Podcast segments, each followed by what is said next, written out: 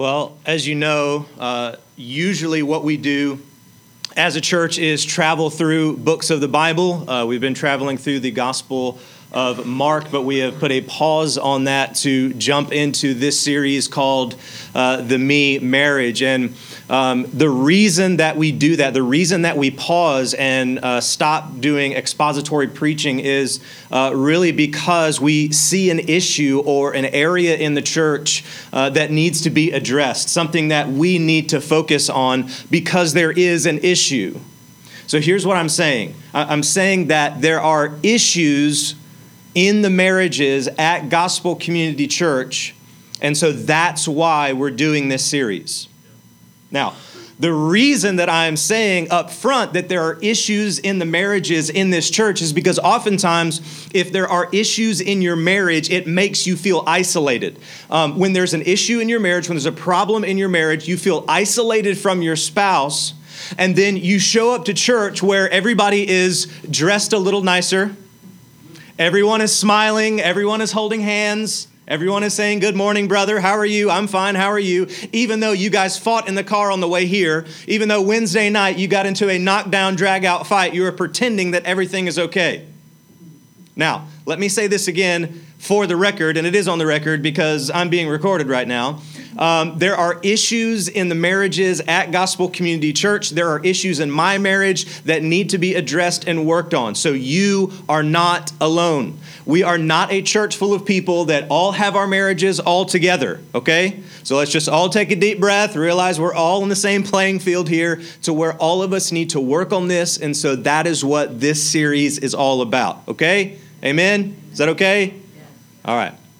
So, um, we have been looking at Ephesians chapter 5, verses 22 through 33. You, you, you, have to get this understanding of this text, of this passage. It is a multi sided jewel. I mean, it is, um, there are so many different angles and ways to look at this particular text. Uh, it is so deep, it is so rich. And so we haven't been taking a step by step walk through the text. Rather, we have been kind of turning the jewel uh, and looking at each side of this amazing amazing gem here, and we're going to continue to do that this week. Now, if you weren't here last week, let's recap, let's catch up, and keep going. We've got a lot of stuff to cover today. I hope that you brought a pencil or uh, to have some way to take notes because there's like 50,000 notes today. We got a lot of work to do. Let's get going. Last week, here's what we did. Last week we said that generally speaking, uh, marriage is in bad shape. We, we noted that uh, people are waiting longer and longer to get married. We noted that the divorce rate is 50% and climbing. Uh, we noted that many people are cohabitating before they get married. And what we said is the reason that marriage is in such bad shape is because we have thrown out God's definition of what marriage is and we have inserted our own. We have said, God, I know that you created marriage uh, and you have this idea about what marriage is. You've designed it, but I don't care. I'm going to make my marriage the way I want to make it. I'm, I'm redefining it. And so we said, some people view marriage as uh, essentially socially binding or a social duty. It's something that, you know, you have to do. I mean, at some point, you start to get a little bit older and people start asking you, hey, when are you going to settle down? When are you going to tie the knot? Maybe your parents start bugging you about, you know, getting married and having kids and blah, blah, blah. And so you feel this social pressure to go ahead and, and get married, right? You, you're, you're the only one, right? You're, all of your friends have gotten married off. You know, they, they do married couple stuff on Friday nights, and now you're the weird old person at the club, you know? Like it's just, it's awkward for everybody. You know, you're old now, you can't hang out with young people anymore. You need to go get married. And so there's this social pressure uh, to get married. Now, because it is a social duty and social pressure, uh, do you get divorced? Well, no, no, because because that would socially look bad, and so you don't you don't get divorced. You you stay together even if you're completely unhappy, um, and you if you want romance, you find that outside of your marriage. Okay, that is that social duty or social pressure view of marriage. Now, what is the result? Well, the result of that type of marriage is a joyless, unhealthy marriage. Okay, so so we rejected that. We said that that's terrible. Now, the other view of marriage is marriage is the result of romance.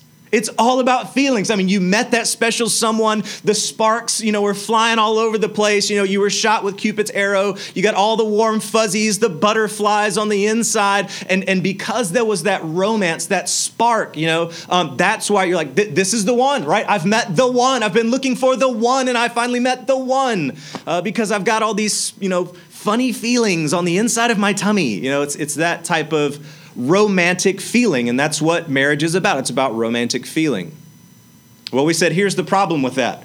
Uh, we said the problem with that is uh, coffee breath and eye boogers are real life. Um, and as, as life goes on, as things happen, you will fall in and out of like with your spouse all the time. And so, if you're basing your marriage on romantic feelings, I promise you, eventually those will go away. And if when those go away, what's the answer? Divorce. Right? Be- because I, I don't know what happened, you know, we, we just, we fell out of love. I mean, I, have literally counseled with people, and I'm saying there is no biblical basis or grounds for you to get divorced. Why are you pursuing this? Well, I just felt we just fell out of love. I just, I just don't, I don't feel in love with her anymore. I don't feel in love with him anymore. And, I, and I'm saying you have adopted a totally unbiblical view of what love is, because the Bible tells us to love our enemies, doesn't it? So, does the Bible mean that we should have warm, fuzzy, affectionate feelings for our enemies? Well, no, no, it doesn't. You see, because love is an action that leads to feelings. So, as you begin to serve your spouse and give your life away for your spouse and, and totally devote yourself to them, then that's when those affectionate feelings come. So, so again, I'm, I'm not saying you have to be Mr. Spock and, and, and you know, throw out emotional feelings and, and never be warm and affectionate and you know, just do your duty and serve your spouse. That's not what I'm saying. But what I am saying is when you don't feel affection, you serve, you pour out because love is an action first that leads to affection. So, so that was uh, what we discussed, and, and that's what we uh, began to talk about last week. The core of it was if, if marriage is about social duty or if marriage is about romantic feelings, both of those things center a marriage on me, right? Because it's about my social standing, it's about my needs being met.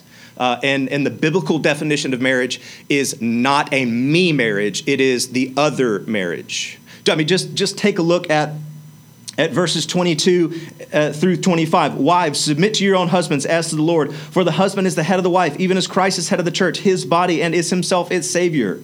Now the church submits to Christ, so wives should submit everything to their husbands. Husbands, love your wives as Christ loved the church and gave himself up for her so, so it, just in just a casual reading of that, you see that the wife's posture or the way that the wife should live out her life in the marriage is submitting to him, serving him, loving him, giving herself away to him under his leadership.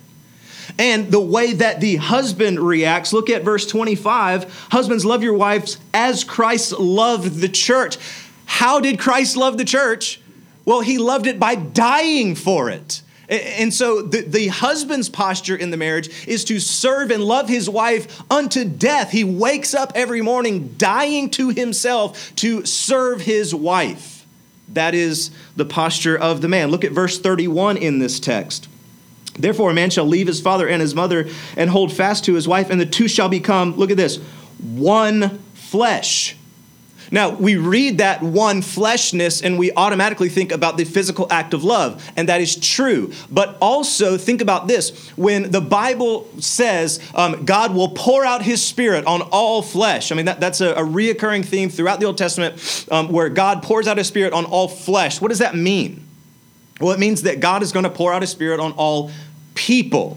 So if the two become one flesh, that means that the two become one person. That, that's what happens when you get married. You, you become one person, meaning this you give up your individual rights. We live in a world and a society that is all about your individual rights. It is built and protecting, and all it cares about is your individual rights as the individual.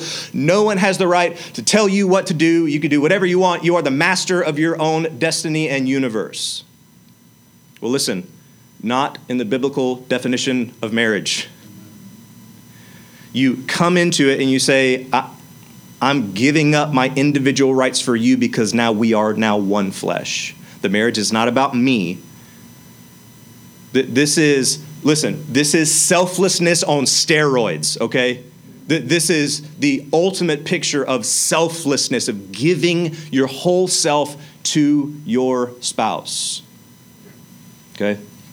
So, specifically, what, what, what does this mean? Okay, so here, here was kind of the, the, the dig last week. I said, if the biblical idea of marriage is a selfless marriage, giving yourself away to your spouse, here's what that means. The biggest problems in your marriage is selfishness. The biggest problem in your marriage isn't your past. Now, you might have a past, a difficult past that aggravates your selfishness, um, but, but your past isn't the biggest problem. The biggest problem in your marriage is your selfishness. The biggest problem in your marriage isn't your communication. The biggest problem in your marriage isn't your temperament. Uh, the biggest problem in your marriage isn't uh, how you were raised and the example that was set by your parents. The biggest problem in your marriage is selfishness. And so, what we, uh, I ask you to make a commitment to say, I am making a personal commitment to work on my own selfishness.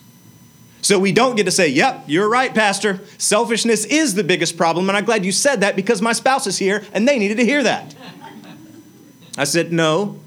What we must do is say, you know what? I'm agreeing with the biblical text that selfishness is the biggest problem in my marriage, and I am making a personal commitment to work on my personal selfishness. Okay? So that's what we did last week. So here's what I want to do this week. Again, I want to interact with some cultural definitions of marriage that are incorrect. Uh, and then I want to begin to, uh, or continue to form and shape a biblical understanding of what marriage is. So we're going to take a look at uh, a few more inappropriate, incorrect, devastating, and painful definitions of what marriage is. Um, and then we're going to look at the biblical one. You guys still with me? Okay. Here's why this is so important. This is so important because anytime you defy the designer's instruction, it leads to pain and dysfunction. Okay, so, so if you uh, go buy six gallons of milk and pour it in your gas tank, that's going to go bad. That's going to lead to pain and dysfunction. It is defying the designer's instruction. The designer in your manual, right? You get this in your glove box. You never read it. You don't even remember it's there, but it's in there. And the, the, the designer of your car says, put in gasoline, okay? Not milk. So when we ignore the designer's instruction, it always leads to pain and dysfunction. And so it's important that we reject the cultural understanding of marriage, which has always been changing and we accept the biblical definition because God designed marriage. He knows um, how it should function and the best and most healthy way for it to function. Okay? Number one, let's take a look at this one. Number one, marriage is an economic partnership. Now, some of these um, culture just accepts, and then others of these, what happens is we fall into them we, we so so on your wedding day you probably didn't say to your spouse i am so excited to enter into this economic partnership with you. You probably didn't say that. But but as life goes on as um, difficulties arise in your marriage, as you begin to see the selfishness of your spouse, as you begin to recognize your own selfishness, as there are fights, as kids come along, all of that begins to cloud what marriage really is about. And it, and it morphs into and becomes this financial institution because issues haven't been addressed, conversations have not been had, um, difficult things have not been said, real problems have been waxed over and ignored. You have made a contract to where you don't talk about this and I won't talk about this. And so what ends up happening is the love disappears. You stop serving one another, you stop feeling affectionate for one another, and it becomes a financial institution because everybody knows two incomes are better than one. And so you can get a better house, you can get a better car. And when it comes to, you know what, this I'm, I'm totally unhappy in this marriage, I can't bear it any longer.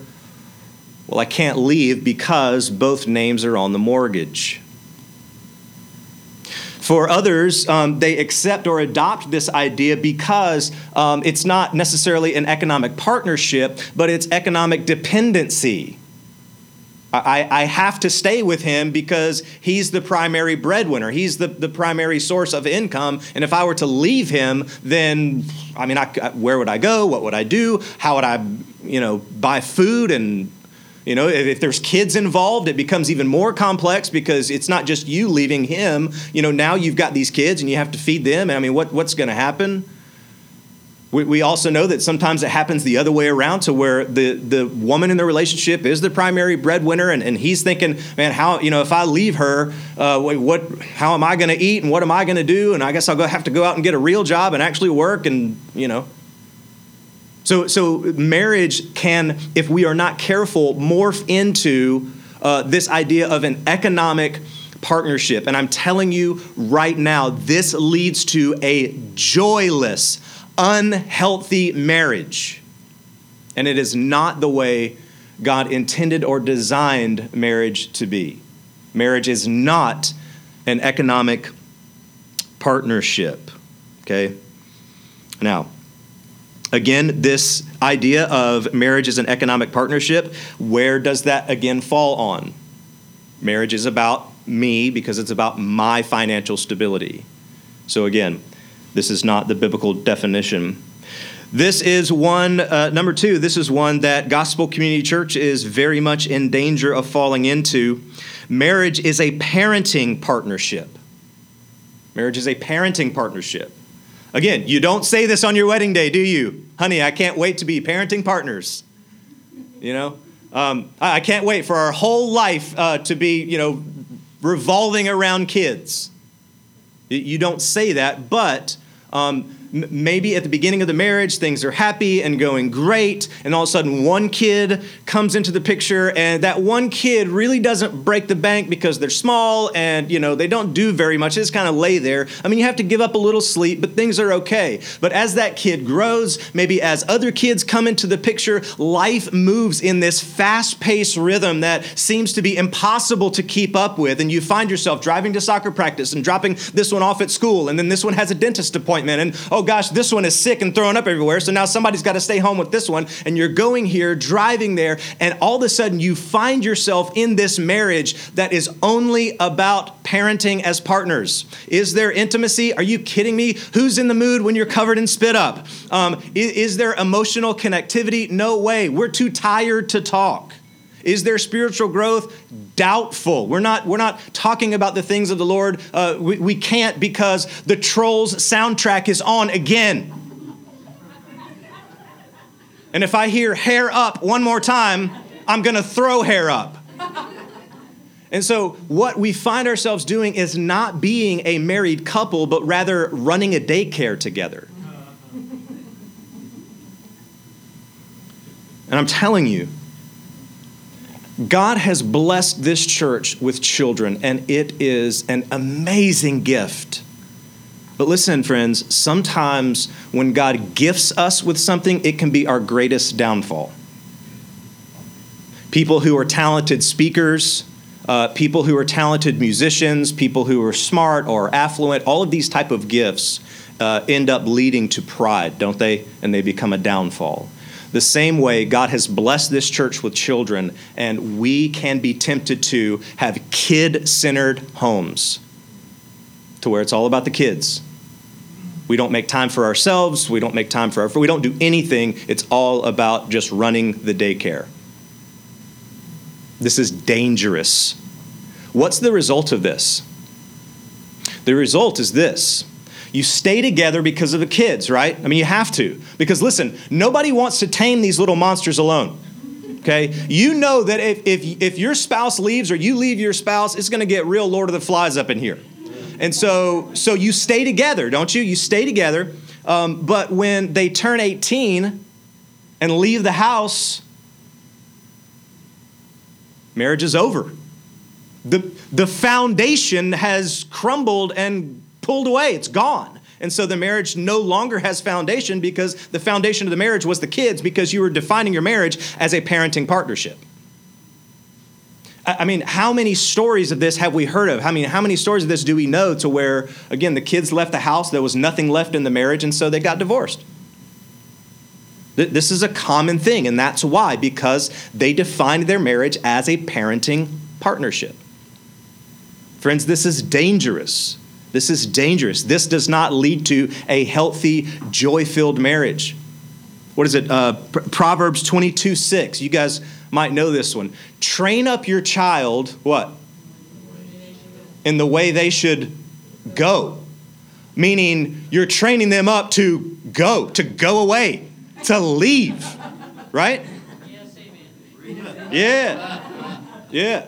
You're training them up to go, to leave, to get out of the house. And so, if you're training them up to be uh, to be sustainable on their own, to be self-sufficient, and and go out into the world loving Jesus, following Him together with, with a spouse, um, if you're training them up to go do that, then it stands to reason that putting all of your chips in that basket, building your marriage around your kids, is a terrible idea because they're you're training them up to go, to leave.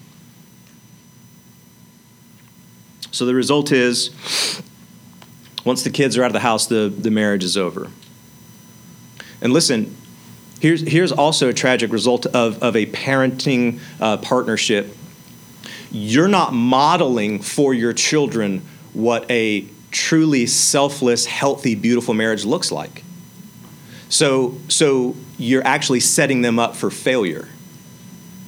As, as they watch you guys, they're, they're not seeing a couple filled with joy and, and romance and passion and intimacy and, and a drive to see the most holy and beautiful spouse that they can help achieve. They're, they're not seeing you parent that way. They're not seeing you love one another that way. All they're seeing is, you know, the, the taxi cab driver in the front of the car driving them to soccer practice. And so what they see is not a marriage modeled by their parents filled with love and joy and, and focus and mission with Christ Christ, uh, they, they see this parenting partnership, and so you're modeling something that's going to set them up for failure as they go on and find a spouse.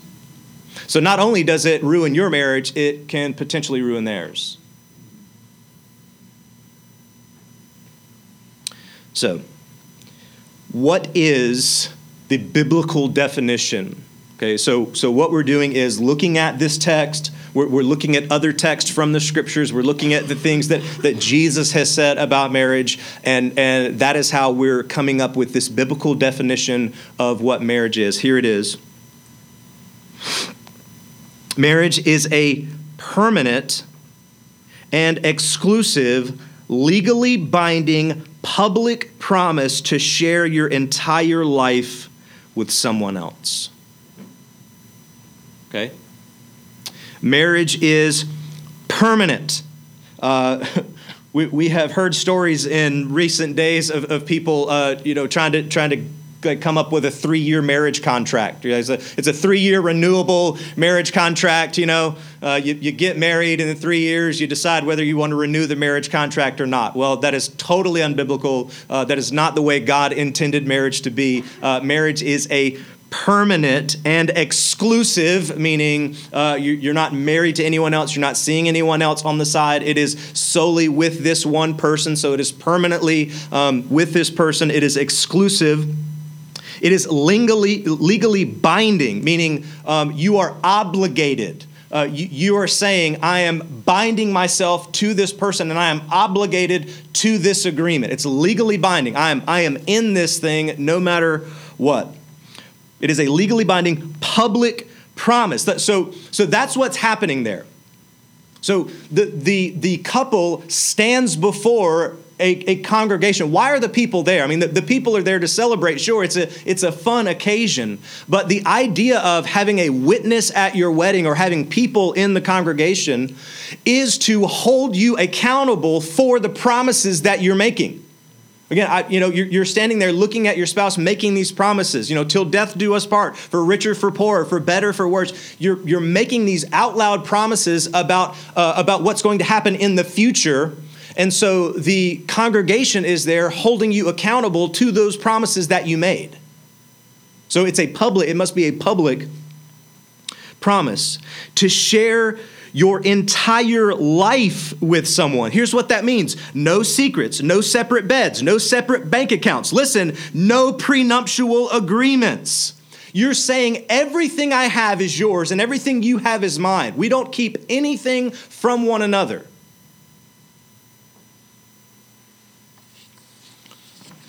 So, practically, here's what this means write this down. Marriage is more important and should take priority over any other relationship. Genesis chapter 2. God creates Adam. takes Adam and he puts him in the garden. Um, there is an incompleteness to Adam. Again, God looked at Adam and said, It is not good for man to be alone. There was not a companion suitable for him. If you remember, he's, he's naming all the animals, right? It, and out of all of those, all of those animals had a companion, and there was no companion for him, which I'm, I'm sure Adam was very pleased with, right? There's the giraffe. That's not her, is it, God? No, it's not. That's not her. Okay, good. There's the hippopotamus. Oh, it's not her, is it? Okay, okay, nope, nope. All right, very keep, keep. And, and, and so as, as he named these animals, he saw that there was not a helper suitable for him. He was incomplete. And so, in order to complete him, Eve was created. He, listen very closely. God didn't put two buddies in the garden. God didn't put two, two, two girls that were just best friends. God didn't put a, a father and a son in the garden. God didn't put a mother and a daughter in the garden. God put a husband and a wife in the garden because the marriage relationship is the foundational relationship. Now you have to understand, like that's a that's a pretty astonishing thing for for most cultures. I mean, mo- like for for us Westerners, it's it's a little bit weird, uh, but in a lot of Eastern cultures, I mean, the the the child parent relationship is is paramount. I mean, like Eastern cultures, I mean, they their kids take care of their parents. I mean, it's it's something that is ingrained in their culture. Um, you know, we we stick ours in homes and say, all right, you know, fend for yourself. Uh, but but to, to say that it is not about the child parent relationship that is that's not foundational. Um, it, it's not the buddy, you know, it's not your, your bros, your boys that that you know you hang you go golfing and hunting with, and man, I, I share everything with those guys.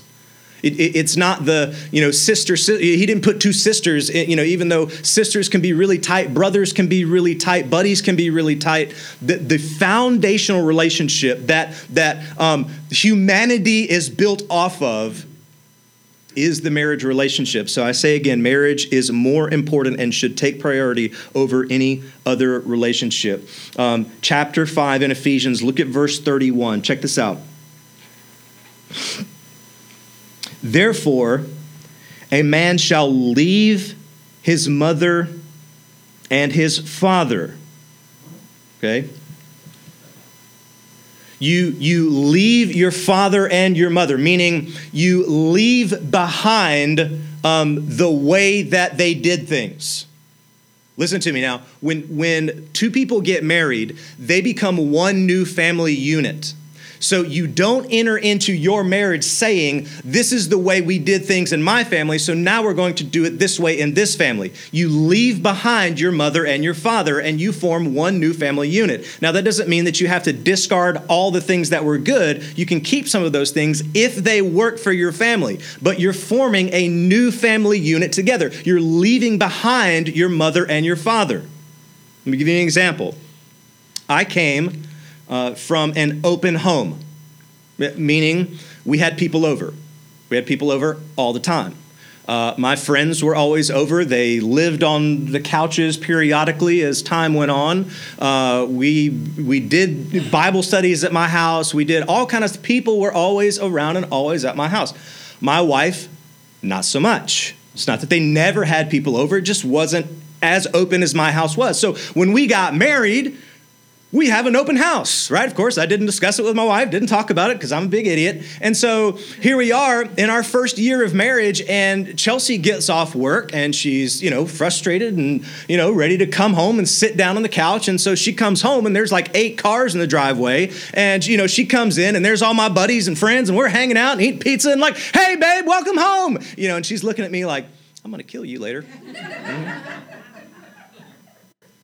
you see, I, brought with me the, the things from my mother and father, the way that it was modeled to me. I brought that into my marriage w- without keeping our marriage relationship, our marriage relationship, paramount and the most important thing. I didn't leave that stuff behind. Now you, now, you might say, well, I hate my parents, and so that's really not that big of a deal but it can be because if you say, I hate the way mom and dad did this, therefore we will not do that, right? Mom and dad made us go to church, and I will never make my kids go to church. Be careful, because you're not leaving behind and starting something new with your spouse.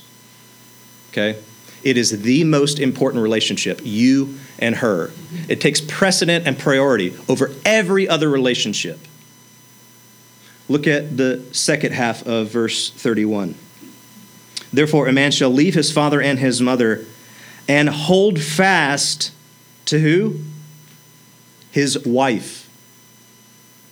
He, he clings to her. He holds fast to her. He is glued or bound, um, stuck together. That, that's this idea. They, they are stuck together. They are bound. They are holding fast, meaning the husband does not hold fast to his buddies from high school. The, the guy does not hold fast to the guys that he hunts with or golfs with. The, the, wife, the husband does not hold fast to his kids, but he holds fast to his wife. Okay, let's get real practical here. Listen to this. Dudes, if your best and closest friend that you share everything with is not your wife, you are practically breaking your covenant. A lot of us have friends that we grew up with. A lot of if you're a dude, you might have a brother or a college roommate. And, and with him, you share every, I mean, you, you can talk to him, you can open up. But when you come home and your wife says, Hey, baby, how are things going? You say, Fine. If that's you, listen to me, you are practically, meaning in practice, breaking your marriage covenant. He leaves his father and his mother, and he is holding fast to his wife, meaning that relationship is taking priority. Let me address the ladies. Girls, ladies, if you are sharing everything deep in your soul, if your best and closest friend is your college roommate or your sister or whoever, you are practically breaking your marriage covenant. If you say, "Oh, I can share everything with my sister. I can share everything with, um, you know, w- with my college roommate. That this girl I grew. I mean, she she gets me. She understands me. What about your husband? Oh, he's an idiot. Yeah. If that's the case, you are practically breaking the covenant. The covenant is to leave your mother and father and hold fast to your spouse. So, who are you closer to? Your spouse or someone else? It's a hard, hard question.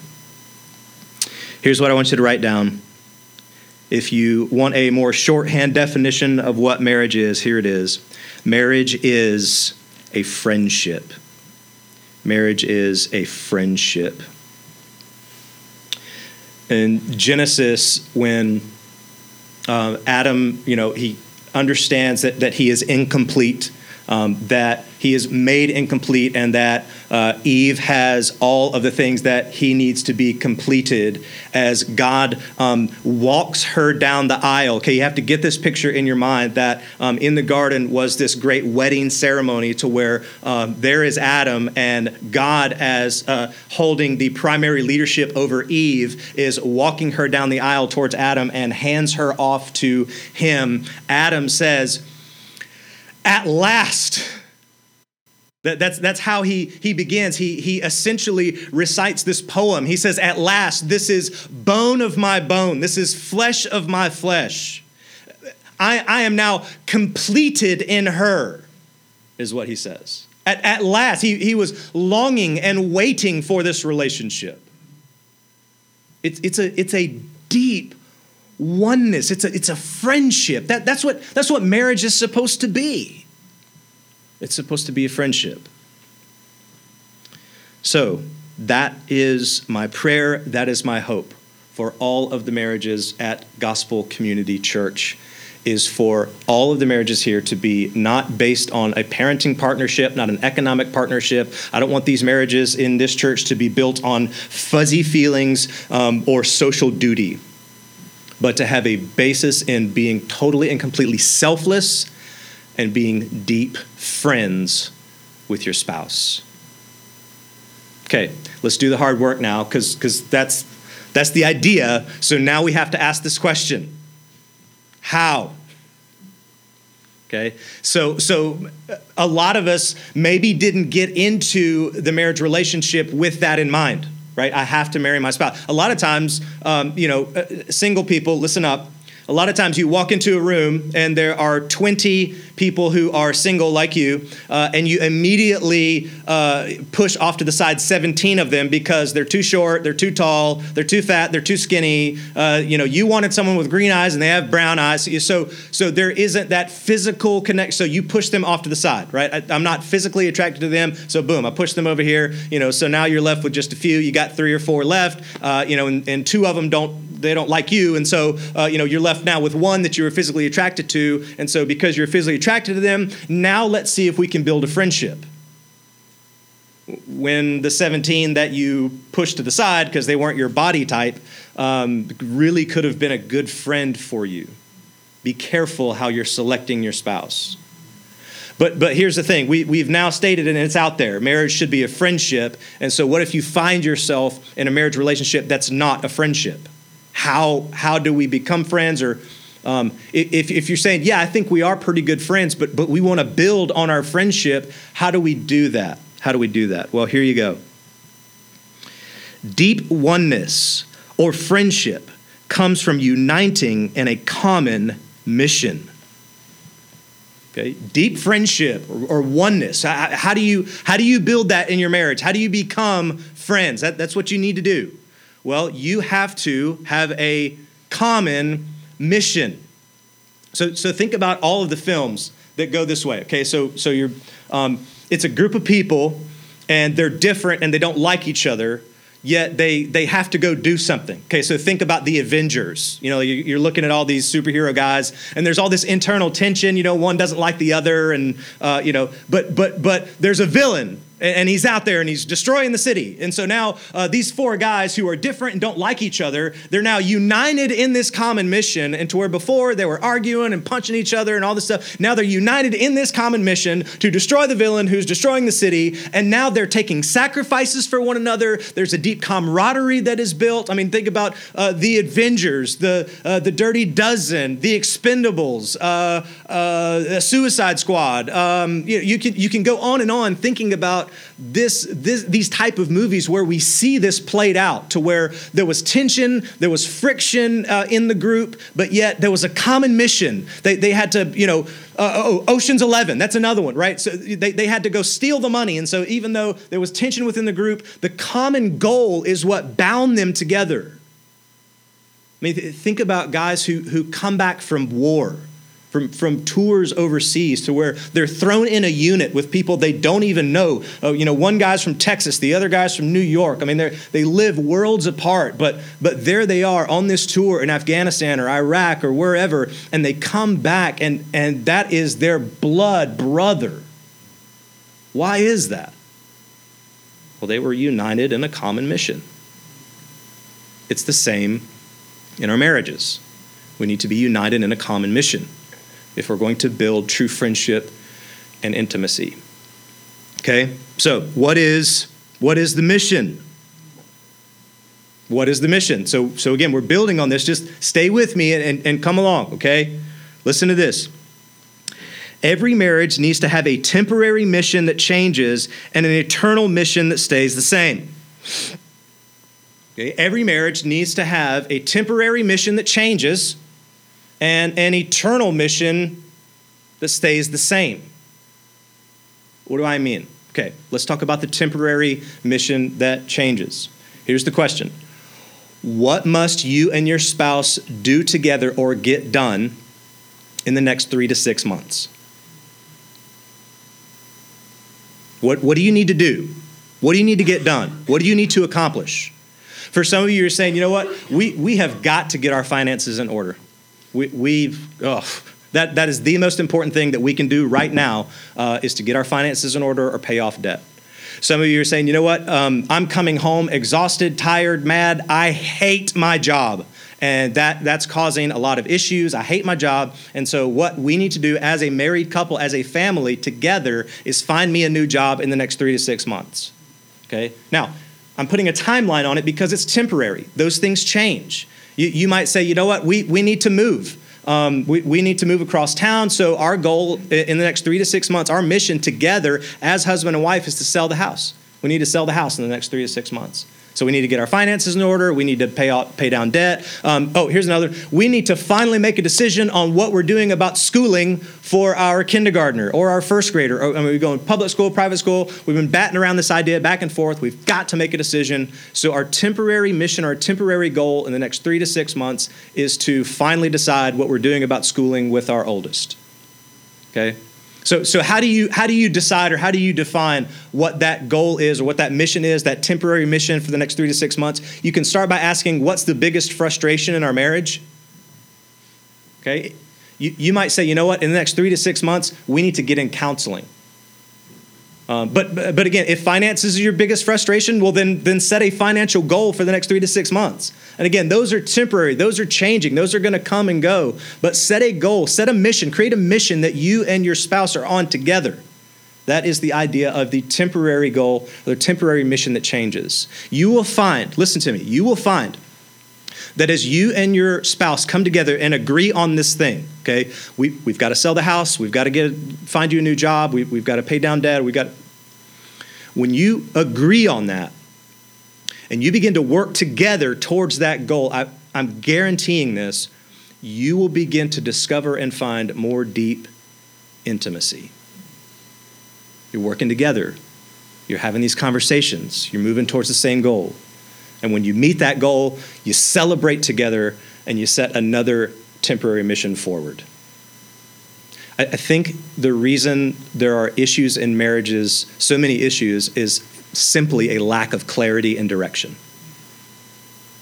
Now, that's the temporary goal. So I said every marriage needs to have a temporary mission that changes, okay? It changes every three to six months, and an eternal mission that stays the same. Well, what, what do I mean, an eternal mission? What's, what's the eternal mission that stays the same? Verse 26, look at this that he might sanctify her, having cleansed her by the washing of the water with the word, so that he might present to the church himself in splendor, without wrinkle, spot, or any such thing, that she might be holy and without blemish. This command is clearly to the husband to be washing his wife with the water of the word, but you have to understand that the wife also shares in this responsibility for her husband. While the husband holds the primary responsibility, she is also included in this. Just like the text says, um, husbands love your wives, it's not like the wives aren't responsible for loving their husbands. Okay, does that make sense? So, this is a shared responsibility that the husband is washing her and she is washing him with the end goal to be presented without wrinkle, spot, or blemish. You guys seeing where this is going? What, what, is, the, what is the eternal mission? Okay?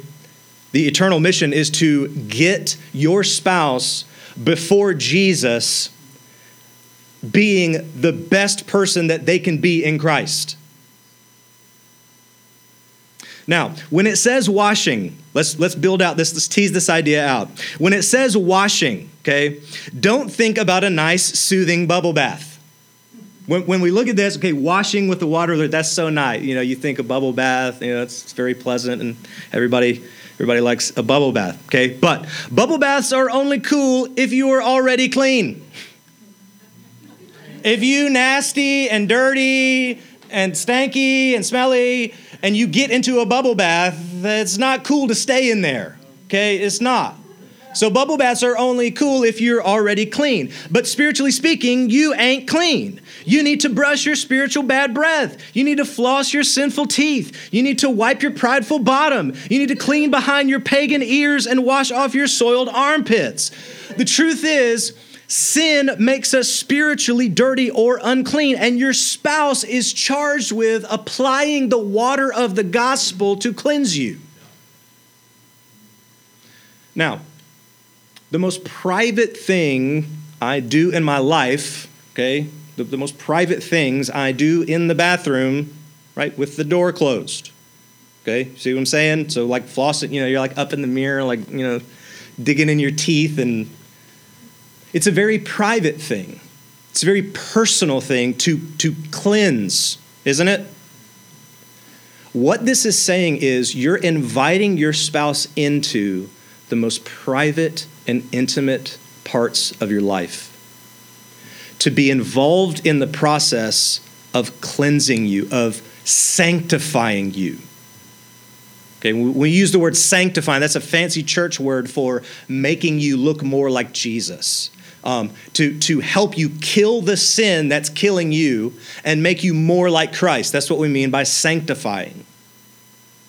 So you're inviting your spouse into the most sacred, behind closed doors thing, you're inviting them in to wash the dirty parts of you with the water of the gospel. So that when you stand before Jesus on that faithful day, you have been an instrument of their sanctification. That is the eternal mission. That's the eternal mission. The eternal mission is to get one another in front of Jesus, blameless, spotless, to present my spouse in splendor. That's the eternal goal. We are united, the husband and wife are united in making one another more like Jesus on mission, right? This is, listen, this is why you should never, single people, listen to me. This is why you should never marry someone who is not a Christian because they will not engage with you on this journey.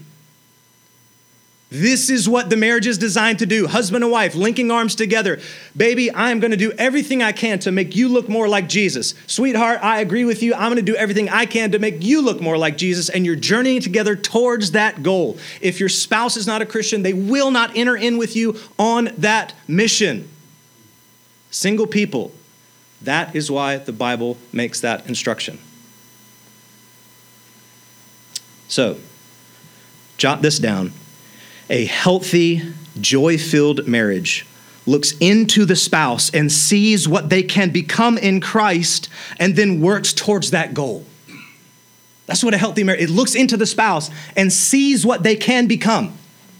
I, I see it, it's in there right? It, it gets clouded over sometimes by pride. It gets, it's clouded over by, by arguments that we've had, but, but I can see in there who they can become in Christ, and I want to work for them and with them so they can become all that they can be in Christ. You see, in the world's view, if you don't like your spouse, you get a new one. In the Christian teaching, it's different. It's, I want a different spouse, but I don't want a different person. Does that make sense? You, you want a different spouse, but you want a different version of the spouse that you already have, which is just less shackled by sin. The version of them that is set free from sin. I want a different spouse, but I refuse to look outside my marriage. I see what they can become without the shackles of sin. So, your job is to help your spouse become everything they are supposed to be in Christ. That is the eternal mission. If you engage in that, that is what is going to bind you together, and you will find a joy filled, healthy marriage. Practically, I, I know we're got a lot of notes and going long today. Here we go. Let me end with this. Here is something uh, that you can jot down for it to be a practical application for you. Have an honest conversation about receiving criticism without being crushed and giving criticism without crushing. Okay, so, so what do you need to do this week?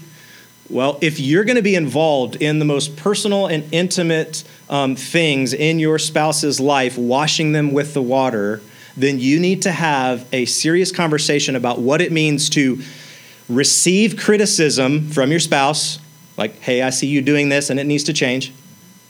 Receiving criticism without being crushed, and giving criticism without crushing them. Here's another practical thing. Jot this down. One, have regular family meetings. Have regular family meetings. We look at we look at corporate businesses, we look at organizations, we look at um, all of this stuff, and and how does this organization stay afloat? How do they have regular, healthy communication? Because they have meetings. They go in the boardroom and they sit down they have a meeting, or they gather back in the back kitchen at the restaurant where they're about to go work and they have a meeting, or they sit down with a whiteboard and they have a meeting. So, why don't we take that principle and transfer it into the family? We need to have regular family meetings talking about what's our family doing? Where are we going? What are our goals? How are we going to be aligned together in mission? What, what's our next steps? Have regular family meetings. Number two, go on a date.